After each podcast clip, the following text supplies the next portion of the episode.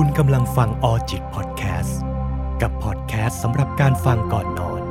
พาคุณเข้าไปสำรวจตัวเองและนอนหลับไปสำหรับค่ำคืนนี้ ราตรีสวัสดิ์ครับ อยากคิดบวกบ้าง แม้ในวันที่มืดมนก็อยากมีมุมมองดีๆ เรื่องราวของ positive thinking นะครับ เป็นค่านิยมที่ จริงๆแล้วผมก็ก็ไม่จัดว่าใหม่นะมันอยู่ในเมืองไทยมาได้ประมาณ 5 ปีกว่าๆแล้วนะครับจากประสบการณ์ที่ผมเจอ จุดเริ่มต้นมันมาจากค่านิยมทางตะวันตกนะครับแล้วก็ค่อยๆขยายมาสู่ระดับโลก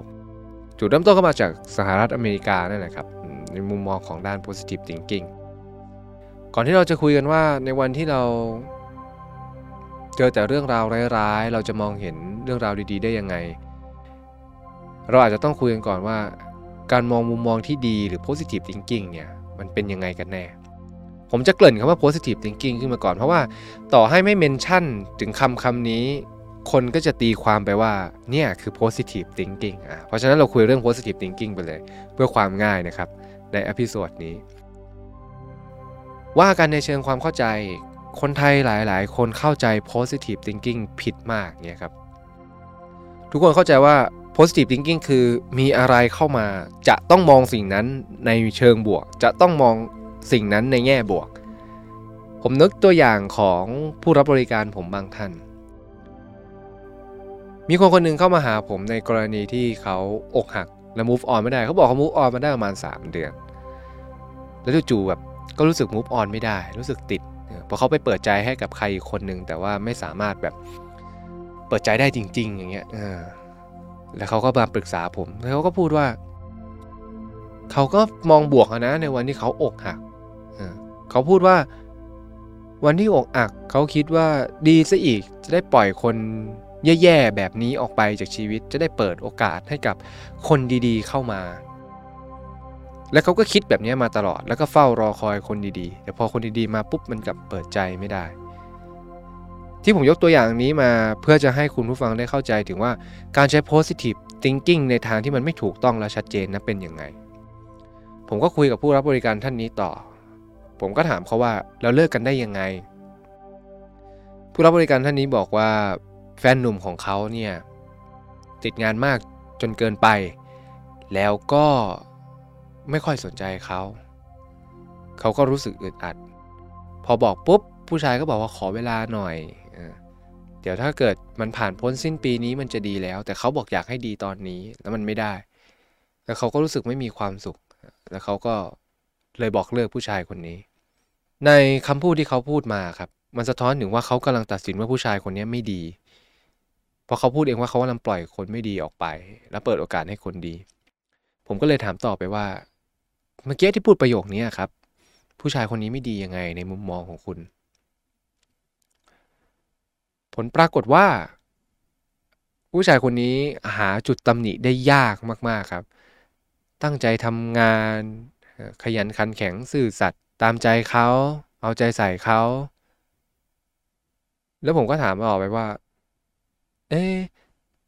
แล้วที่รู้สึกว่ามันไม่ดีคือตรงไหน เขาก็บอกว่ามันไม่ค่อยมีเวลาให้ แล้วพอสำรวจลงไปลึกๆในความสัมพันธ์ ผมก็ค้นผมก็ค้นพบว่า ตัวผู้หญิงคนนี้ครับ ไม่ได้ทำงานอืมเพราะเขาบอกกับผู้ชายว่าเขาไม่อยากทำงาน ผู้ชายก็เลยไม่ไม่ให้เขาทำงาน ตามใจเขาตามแบบที่เราเจอกันเมื่อกี้ ที่เราสำรวจไปเจอกัน แล้วผู้ชายก็เลยต้องพยายามหาเงินมากยิ่งขึ้นมากยิ่งขึ้น แล้วปรากฏว่า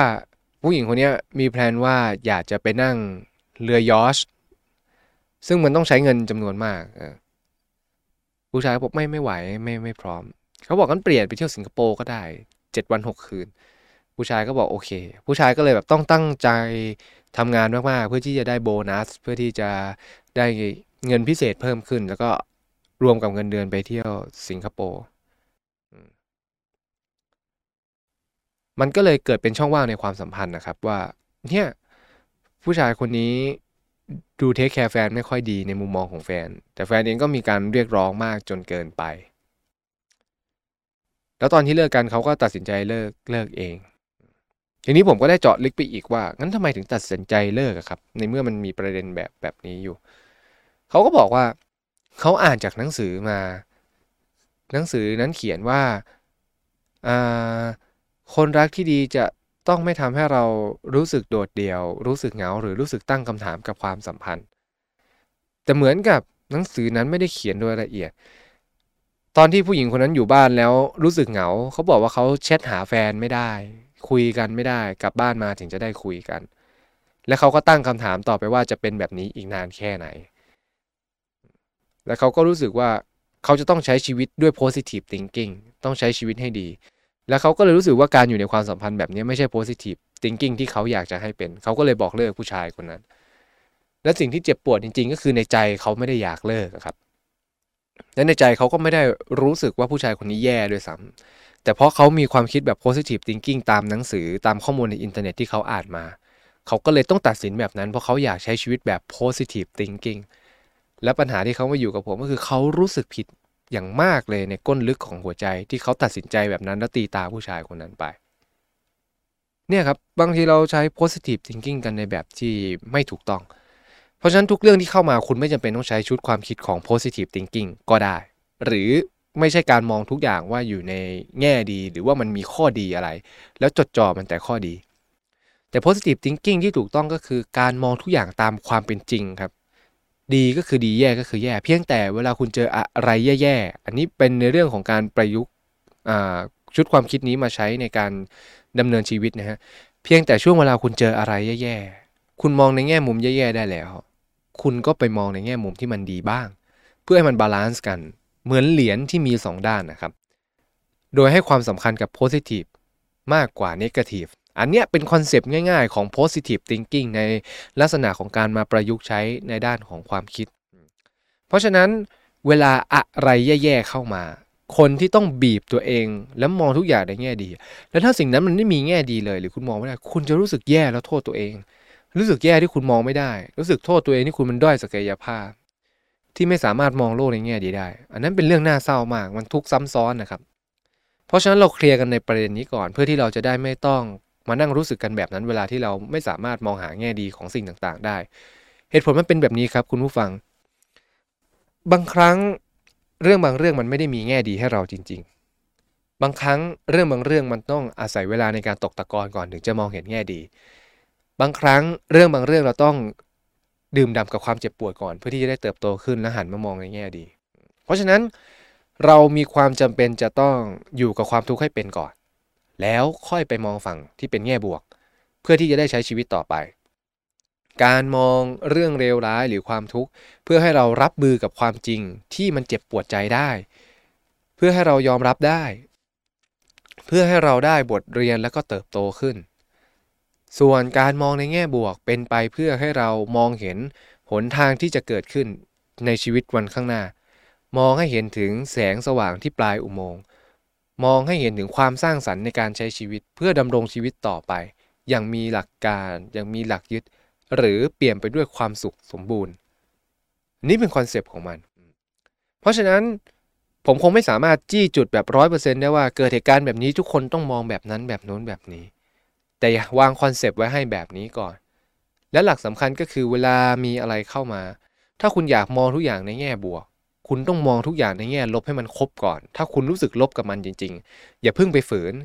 คุณรู้สึกอะไรคุณมองเห็นให้มันครบแบบนั้น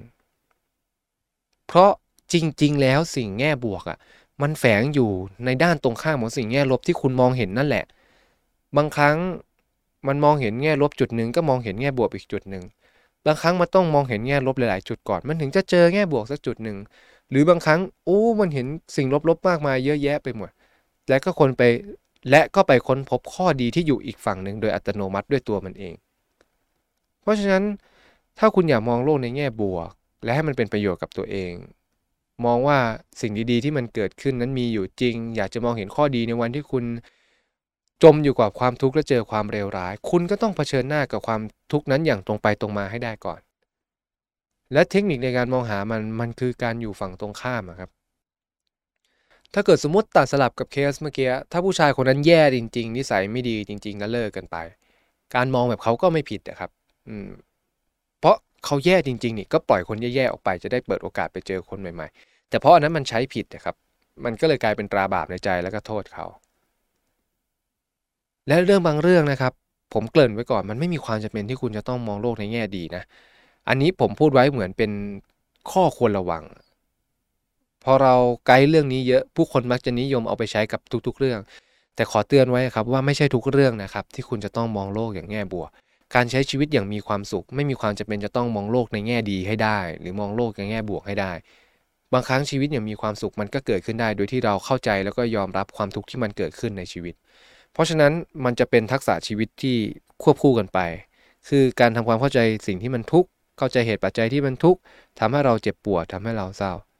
บวกไปกับการมองเห็นแง่ดี มุมมองที่ดีมองมุมมองบวก ในสถานการณ์อื่น ๆ ที่มันเกิดขึ้น หรือในสถานการณ์เดียวกันที่มันมี ยกตัวอย่างเช่นนะฮะสมมุติว่า เราไปสารภาพรักกับใครสักคนหนึ่ง แล้วเราก็โดนปฏิเสธกลับมา ถ้ายกตัวอย่างแค่นี้โอ้หาข้อดีแทบไม่เจอเลยอะไรอย่างเงี้ย ก็ไม่เห็นเป็นไรนี่ครับ ไม่เจอก็ไม่เจอ ก็ยอมรับไปสิว่าโดนปฏิเสธแล้วเราจะยอมรับความรู้สึกหลังโดนปฏิเสธได้ไง นี่ครับ ข้อดีของมันคือคุณได้ยอมรับความรู้สึกที่คุณถูกปฏิเสธ มีภูมิต้านทานกับความผิดหวัง เห็นไหมว่ามันเกิดขึ้นมาของมันเอง แต่ถ้าคุณมองไม่เห็นมันก็ไม่เป็นไรนะ แต่เมื่อใดก็ตามที่คุณแบบเข้าใจแล้วก็ยอมรับและอยู่กับมันได้ เดี๋ยวข้อดีมันตามมาเอง เพราะเมื่อคุณทำแบบนั้น มันคือกำไรของบทเรียนที่คุณได้รับจากความทุกข์อีกทีหนึ่ง และนั่นแหละครับเป็นสิ่งที่มีค่าแล้วก็สำคัญกว่า เพราะฉะนั้นเรามาสรุปกันอีกครั้งหนึ่งครับ อย่าคิดบวกบ้างในวันที่มืดมนก็อยากหามุมมองที่ดีเอาไว้ เพราะนั้นอันดับแรกต้องเข้าใจก่อนว่าเรื่องพวกนี้หรือ positive thinking มันอยู่ในคอนเซปต์แบบไหน มันคือการมองความเป็นจริงที่มันดีจริง ๆ ไม่ใช่สร้างจินตนาการ แล้วไปเปลี่ยนสิ่งเชิงลบให้เป็นสิ่งดีๆ อันนั้นผิดครับใช้ไม่ได้ ต่อมาคือการยอมรับเรื่องเลวร้ายที่มันเกิดขึ้น แล้วอยู่กับมันให้ได้ เข้าใจมันยอมรับมัน อันนี้ก็สำคัญ และเมื่อคุณยอมรับมันได้ คุณได้บทเรียนอะไรบางอย่างจากมัน บทเรียนที่ได้นั่นก็คือกำไร และการมองเห็นกำไรนั้นนั่นก็คือมุมมองเชิงบวกเหมือนกัน หรือในขณะเดียวกันที่คุณอยู่กับมันและเผชิญหน้ากับมัน คุณอาจจะค้นพบหลายสิ่งหลายอย่าง ซึ่งเป็นมุมมองที่ดีที่ไม่ที่ไม่ว่าใครก็ไม่สามารถมาชี้ทางให้คุณได้ว่ามันมีสิ่งสิ่งนี้อยู่ มันจะเป็นมุมมองที่ดีที่มีเพียงแค่ตัวคุณคนเดียวที่สามารถมองเห็นมันและก็สามารถนำมันมาใช้ได้จริงในชีวิต และข้อควรระวังสำคัญสุดท้าย คือเรื่องทุกเรื่องไม่ต้องใช้มุมมองในแง่บวก ในการแก้ไขปัญหาหรือใช้ชีวิตให้มีความสุขครับ เมื่อใดก็ตามที่คุณรับมือกับความทุกข์และอยู่กับมันได้ คุณจะมีความสุขกับมันเอง อย่างน้อยมีความสุขที่ฉันเข้าใจและรับมือมันได้ และยิ่งคุณเข้าใจและรับมือมันได้ดีเท่าไหร่ คุณจะยิ่งปรับตัว และออกแบบการใช้ชีวิต หลังจากที่คุณเผชิญหน้าความทุกข์ได้ดีมากขึ้นเท่านั้น และยิ่งคุณใช้ชีวิตได้ดี ความสุขก็จะตามมาเอง เพราะฉะนั้นแล้วไม่ได้จำกัดเพียงแค่ว่า ในวันที่มืดมนจะต้องหามุมมอง เชิงบวกมุมมองที่ดีให้เจอ การรับมือกับความทุกข์ก็มีความสำคัญ แต่ก็ไม่ต้องเลือกอันใดอันหนึ่งครับ เลือกใช้ทั้งหมดดูตามความเหมาะสมของสถานการณ์ เหตุการณ์ใดมันบวกไม่ได้ มันมองแง่ดีไม่ได้ ก็เผชิญหน้ากับมัน ด้วยจิตใจซื่อตรงเพื่อให้เราสามารถเข้าใจมันยอมรับมัน แล้วก็มีภูมิต้านทานต่อความทุกข์และความผิดหวังได้ และถ้าเกิดสิ่งใดที่มองแล้วเป็นสิ่งดีจริงๆและมันคือข้อเท็จจริง ก็ให้ยอมรับมันไว้และนั่นแหละครับ คือกำไรชีวิต จากบทเรียนที่ชื่อว่าความทุกข์ในวันที่คุณเผชิญหน้ากับความมืดมนของตนเอง